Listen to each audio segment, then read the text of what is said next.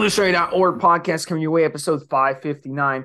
In this one, I'm going to interview Mobster. We're going to talk about powerlifting and golden era of bodybuilding. So let's get right into it. So, first off, Mobster, what makes it the golden era? I'm assuming that the golden era in your eyes is the 70s, but is that incorrect? Is it the 60s and two, or is it up to the 80s?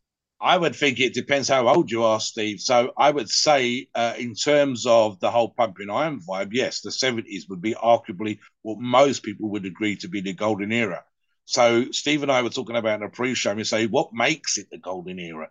So here's my thoughts on why people think that. Now, this is a sense of perspective, guys. 20 years from now, we might say that 2023 was the golden era of bodybuilding, and we might have a very good reason for thinking that. But as it stands right now, we're going to say the mid 70s the question is why? Probably because bodybuilding started to mean that you could earn a buck uh, in terms of, you know, going from $1,000 Mr. Olympia winners to 10,000, 20,000, and 30,000 and actually make a living when it was difficult. Uh, I was thinking specifically, uh, and there are places all over the world. Every every country's got one. We've got one, but the West Coast and specifically California so the dream, the it might not necessarily be the reality, but the dream is you went to the West Coast because we'd asked you. So that was dream number one. That's going to be a golden thing right there. You get to live within five minutes, 10 minutes of the beach. There's a lifestyle for a bodybuilder.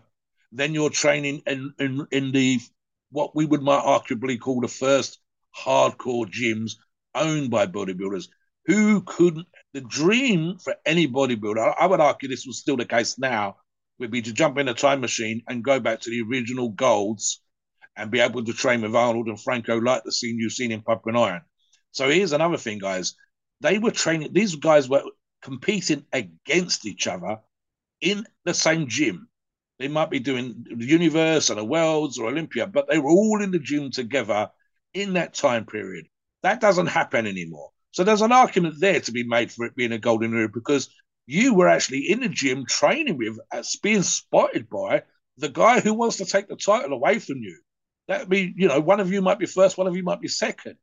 I've actually said for myself, Steve, that when I was competing, if I'd have lived closer to my my mentor, my slash slash rival slash competitor, uh, David Horn, the training sessions we would have had would have kicked fucking ass above and beyond simply because of the natural competition between the two of us. So there's a golden era right there, Steve. The idea that you go Franco and Sergio and Lou and all these other guys, and they're in the fucking gym with you, and you are kicking ass because you're surrounded by these other guys that are the uber freaks of bodybuilding at that time. It just doesn't happen anymore. So yeah, sure. Uh, I mean, the same thing could apply because the other part of the, the, the facet here was the strength and the strength. Again, guys, the suits, they, they were doing stuff with suits way back when, where, they were wearing tight denim or tight canvas and so on and so forth. But these weren't powerlifting shirts, they weren't squat suits, they, and the wraps were. My best bench press, Steve, was done on a pair of uh, sleeves I got from Boots the Chemist. Way, way, way before I was buying a super duper sort of sleeves, so elbow sleeves, knee sleeves, etc. You can buy from specific companies, and so they were using ace bandages back in the day, and they were still doing a thousand pound squats, still doing seven hundred pound deadlifts, still doing nine hundred pound, uh, sorry, seven hundred pound benches and nine hundred pound deadlifts. Uh, you know, and and some of their training was, especially the powerlifters, was kind of shit, Steve. Some of the, the greatest strength athletes of all time stuff they were lifting rocks and barrels with rocks in and kind of fucked up shit. Racks were made out of wood. So you go, how is that the golden age? Because these guys still produced some of the strongest lifts you've ever seen in your life now. And if they put the suits and they had the equipment that are produced now and available now, triple ply this, double ply that, uh, you know, monolifts and the like, then they would do bigger squats and bigger bench press and bigger deadlifts. So arguably, with very little for the powerlifters uh, equipment and the support equipment, they were producing some amazing name, numbers, which still are outstanding to this day. And the bodybuilders were living a lifestyle, um, doesn't regardless of the drug or no drug use, um, that is is positively uh, something to be envious about. Literally, the idea that you're at, you're, you're sharing a flat with a buddy, you live five minutes on the beach, you go to Gold's Gym, you sunbathe with your mates after training, You're all eating together. That doesn't happen anymore. We're more competitive. There's more money involved. There's more, or uh, uh, people just don't get on in that particular way, and that's a, that's part of the, the lifestyle uh, that's created by Instagram. It's just the, the modern way of living, and so on and so forth. What do you think on that particular subject? Well, I mean, back in the 70s, there weren't that many gyms. If you wanted a gym, you have to either go to a big city or you have to drive hours to get to a gym. Now, in the United States, there's 113,000 gyms uh, in, across America today. So there's a gym on every corner. So, and everybody and their mom wants to start a gym. We've got moderators on our forum who have started gyms and who have, who have owned gyms. Um, we have two moderators right now on our forum, Dylan and JP. They both are gym owners. So it's just amazing how many gyms there are today. I think everybody's dream is to like one day, oh, one day I want to own a gym. Then they own a gym. They're like, oh, I want to get the hell out of this business, you know? So it's kind of like the gym that I've actually been associated with, they've actually started a GoFundMe page just to stay in business. So I just think it's um it's incredible how many there are today. That's like a huge, huge industry in America today. Um, and they kind of uh they're just a in the 70s, it wasn't like that. You had you know, in all of Los Angeles, you probably had like 10, 15 gyms back in the 70s. Now, just in Los Angeles today, there's probably like 5,000 gyms. You know what I'm saying? So it's it's fucking nuts. So yeah, how was it in uh, England compared to the 70s to today when you were growing up? Oh man, when, when I first become interested in in training, um, all the magazines do this, and you don't realize it because I was only 15, 16, 17 years of age when I first got into it, 15 specifically. And I was probably 16, 17 when I started buying the magazine. So my problem, and this it sounds a bit silly now, Steve. For some particular reason, there was a there was a publisher called David Williams who competed, and he had a series of magazines, one of which was quite famous in its own way, Bodybuilding Monthly. But he brought out two other magazines. One was a strength athlete magazine called The Strength Athlete, and one was something else, which the name of which escapes me right now and they were all based in Dewsbury, West Yorkshire. So I imagined it was like somewhere up north that was like California. In reality, the simple fact was he had an office above a gym and he published his magazines out of his office above the gym. But I'd imagine because he was he would mention the gyms in that town and he had like not he, but there was three or four gyms in that town. Uh, it sounded like the place to go because Dewsbury, West Yorkshire, is not really that special of a place. But the simple fact that he had three or four gyms or health studios or whatever else. And he was talking about the stories and the athletes and the events, etc., that were coming out of these places, made me think that would be a place to visit. Probably in reality, where I lived. And in fact, I didn't learn the history specifically of where I lived, but there was a very famous uh, strength athlete and uh, gym of old, based literally uh, where I, I, I would walk around down what we say down the shops down the green, and uh, health and strength the oldest physical culture magazine in the world, had actually had an office where I lived. Uh, Wally Pullum had had a gym in the same address as where Health and Strength was. And I didn't know any of these things until I got much older and way more involved in the history. Let me talk about something else here, Steve. And again, something me and Steve talked about in the pre-show when we talked about ideas for podcasts, etc. So there's this great idea, and I'm going to bring Steve in on this as well. This is great idea. There's a huge argument about what makes the silver and or golden era of bodybuilding uh, more innocent. And that's this idea of the drug use. So here's the thing, right? And I've done articles on this. I've, I've done prepared articles on this. And um, Jamie Lewis of uh, Plague of Strength has uh, pointed at the bleeding obvious. Right.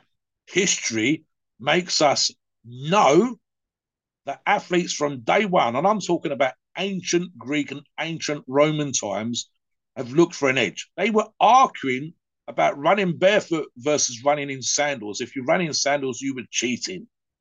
And you've got the same argument applied in more modern terms with running in $10,000, 200 gram running shoes used just for sprinting versus someone else in a $50 pair of running shoes. And it gets, it gets, it becomes inane, right? So the natties love the idea, you know, that there's certain bodybuilders from the golden age of lifting didn't use drugs. It's just bullshit.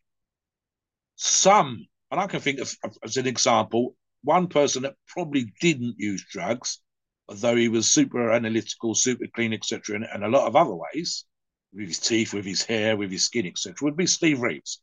But as a great example from the golden age, and, and we talked about the mid 70s, all of the guys that I've talked about training with uh, um, Arnold Schwarzenegger were using drugs. They're using less drugs than we use now. That's that's not arguable. Arnold has been discussed multiple times as using more drugs than the rest of them around him, but probably less drugs than a lot of 26, 27 year olds using steroid cycles now. Yes, availability was less. Uh, you know, you had to, you, they, they had the great thing, Steve, of being able to go to a doctor, literally doctors that were fans of bodybuilding. You went to that particular doctor. He's a big fan of this huge muscular guy coming in. Oh my God, it's Arnold, it's, it's whoever.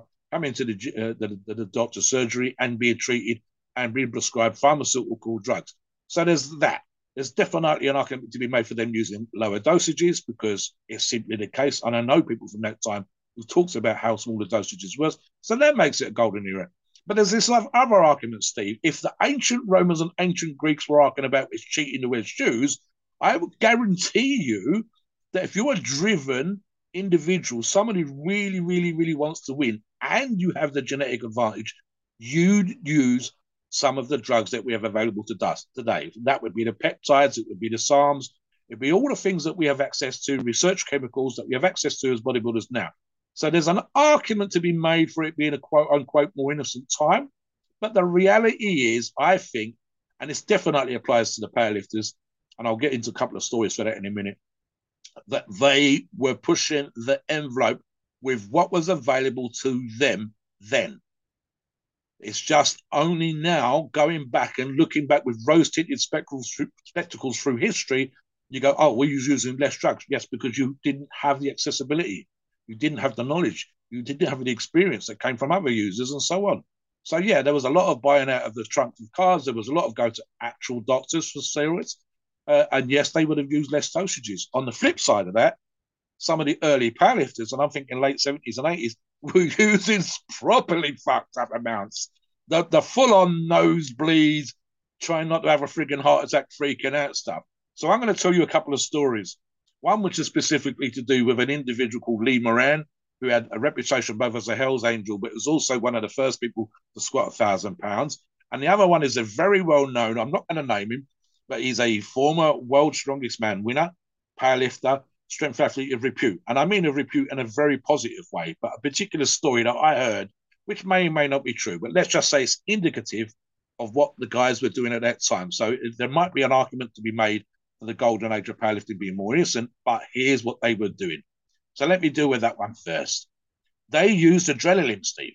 The, the, the, the hormone that your body, the drug that your body produces when you get into a fight, that makes you either punch the person back or run the fuck away. It's one that saves you from the danger in nature. And these guys were using it to squat.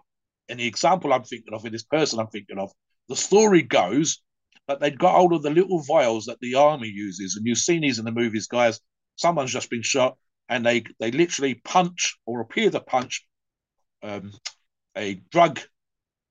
Uh, I'm trying to think of the particular, the, the painkiller uh, into their body the other drug that they would have, and these are to treat particular medical conditions in the field while you're getting shot at, etc., all the time, was adrenaline. So they got hold of these things. I think they come in like a little cardboard tube with the plastic vial, etc. side, and you literally pull off the end of the tube and kind of punch it into the body, and it shoots a certain amount of, I think morphine was the other drug, into them. So the story was that this particular athlete goes off into the toilet, uh, the men's room, and jabs this adrenaline into his thigh, up underneath the squat shorts or whatever else. And naturally, because it's adrenaline, he has what it, it probably feels like the world's worst anxiety attack because he's kind of calm, although he's focused on what he's about to do, which is go out uh, squat nearly a grand. I think it was 900 plus pounds.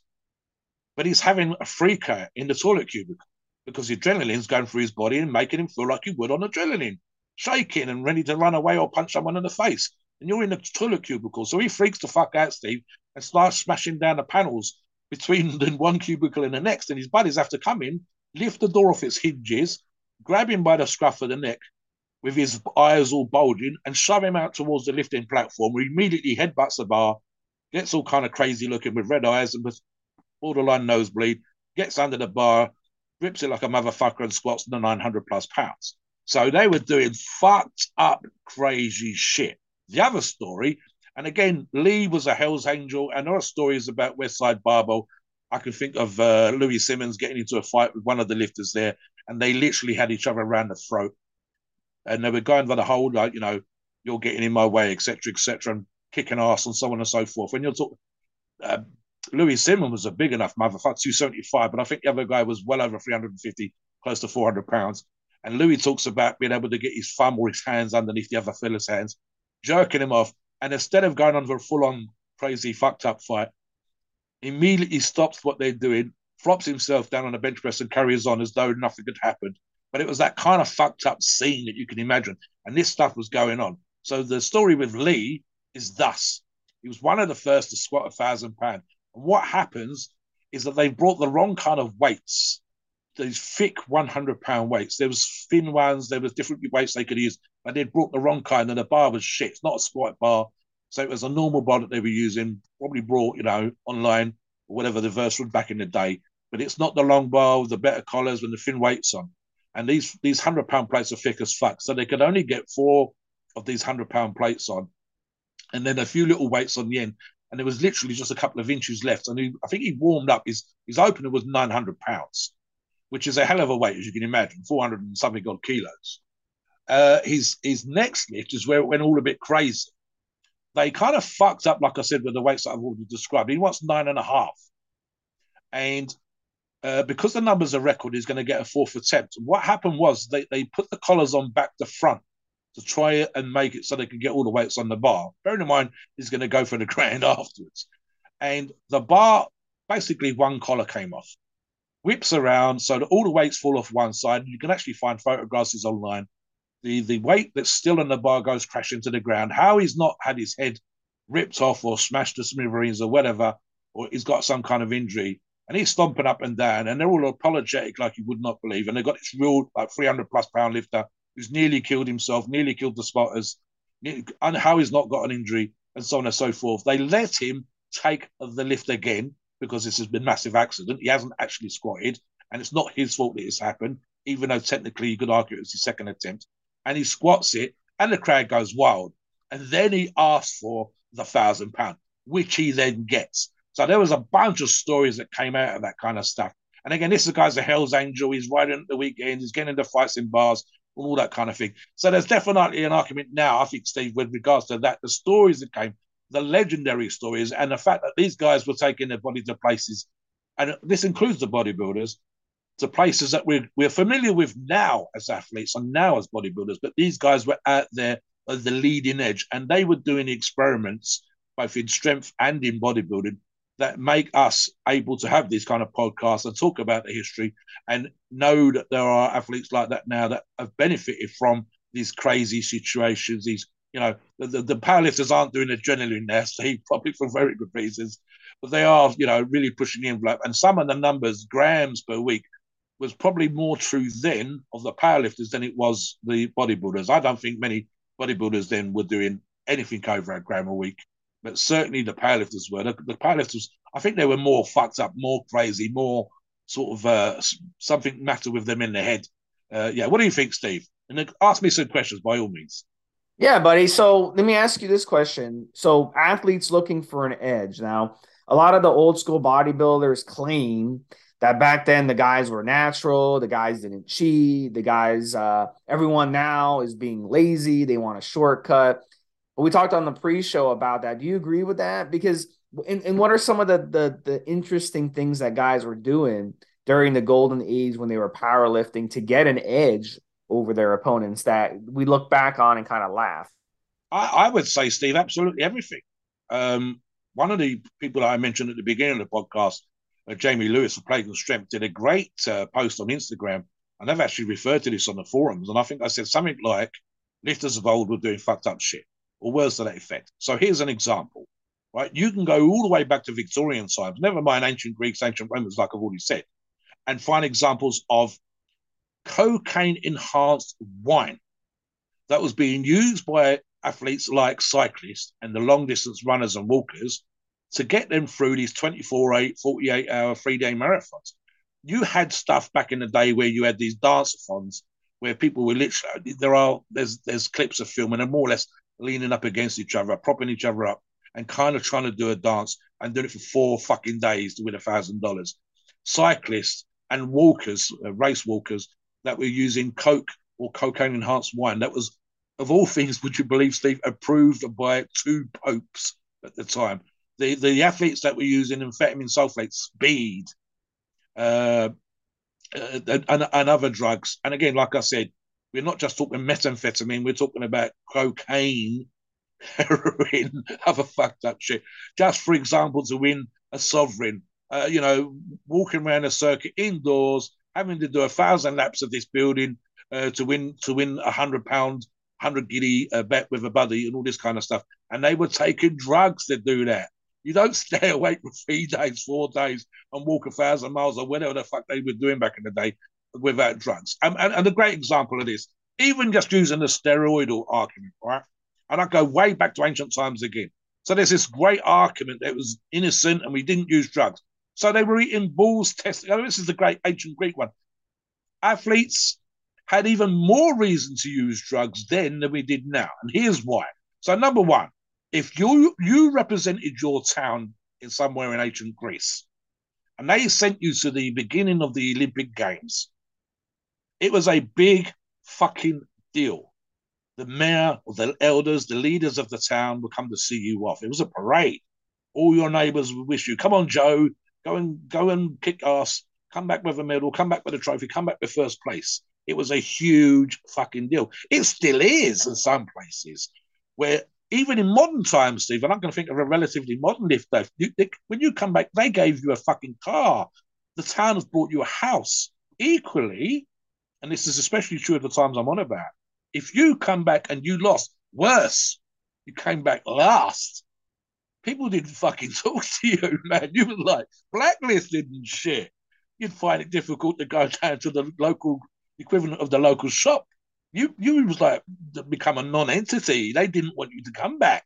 Some of the athletes didn't. They literally didn't go back to the town because they were so ashamed. And then there's there's no argument to be made. We know this was true of uh, the Roman gladiators. They were eating hormones. They were all in their minds. They were eating hormones. They ate the essence of the animal. What do I mean by the essence? So they thought that if you ate the heart, you had more heart, meaning cardiovascular ability. If you ate the brains, you were more intelligent. If you ate this organ, and the classic one for this thing was bull's testicles. The idea was that eating bulls, they didn't know what testosterone was.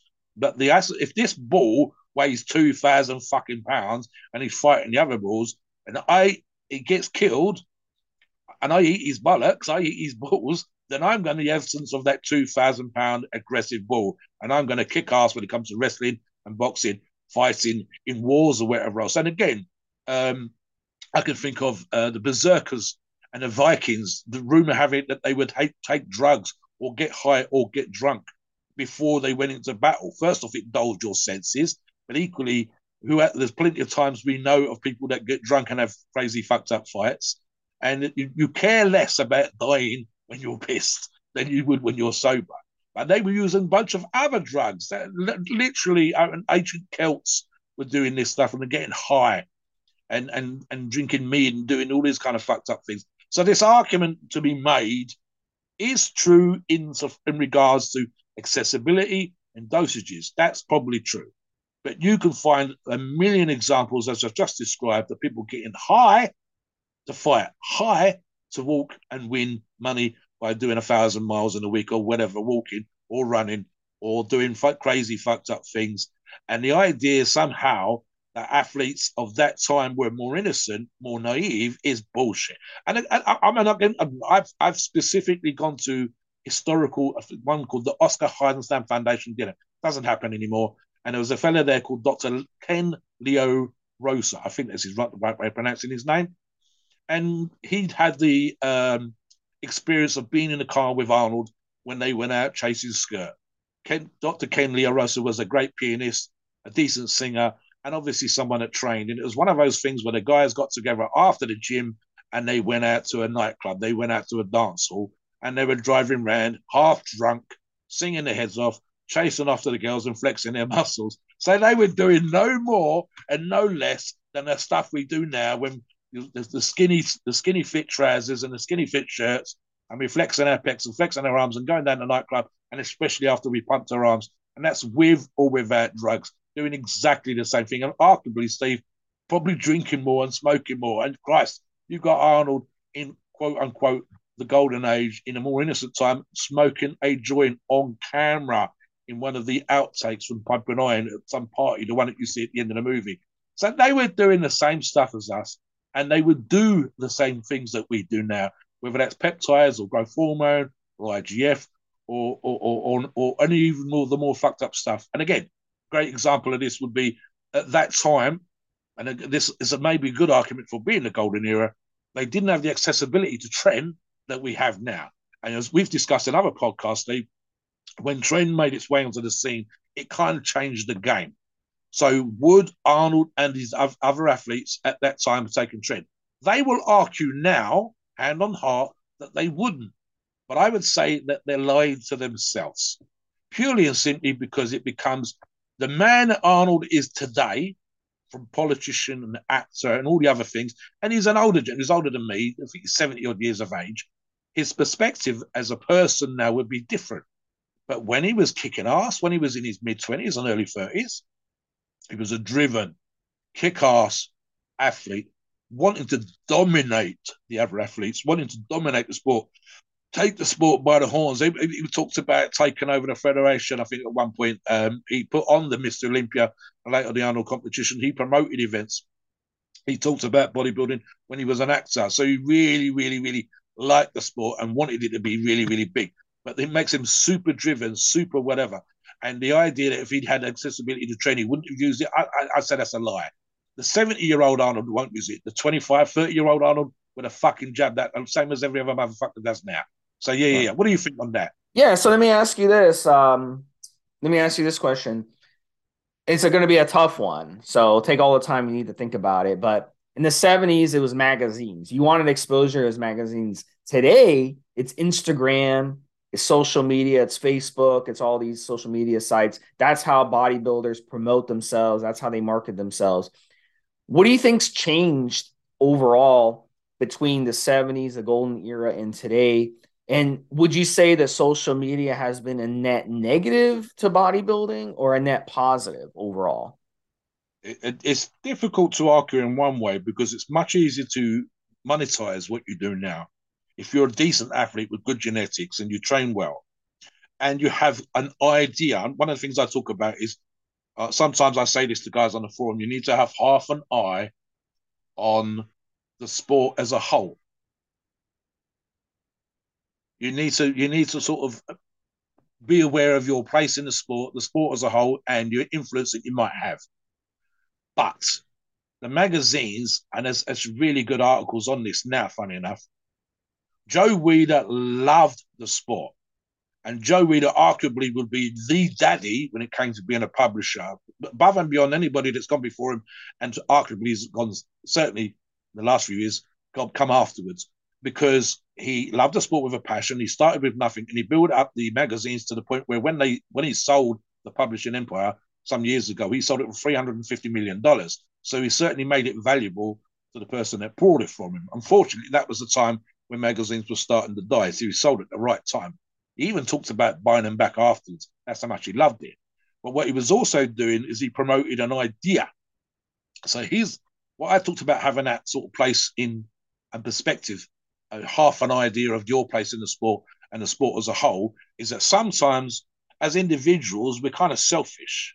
But what you really want to do is you big up not just yourself because you're trying to monetize and make a living and you know buy that car and buy the house and look after everybody but you're also trying to big up the sport as a whole because that benefits you and joe certainly did that thing where he sold the, the readers of the magazines a dream the, the californian lifestyle that golden age so i would say then if you look at the magazines at that time there was always guys on the beach or on a mountain that have girls draped over them and they'd be driving around. Yeah, I think uh, the great one for Tom Platz driving around in a Corvette and so on and so forth. So, yeah, the promotion and the idea that the sport was amazing. Sometimes it was a bit of a struggle that you wouldn't see in the magazines, but as often as not, these guys had it together. But certainly, the age of Instagram allows you to do that for yourself, to monetize it for yourself. But you still need that sense of perspective. You still need to know where your place is in the sport. And if you, you I do it now, Steve.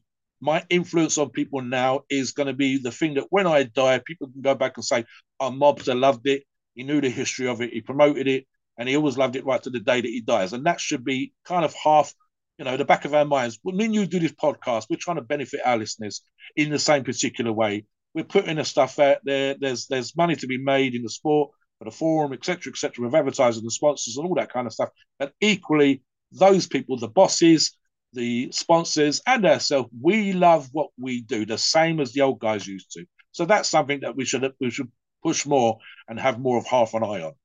Please note, we are not doctors and opinions. are Ours is our view and based on our experience and views on the topic. A podcast of informational purposes and entertainment only. The freedom of speech and the First Amendment applies.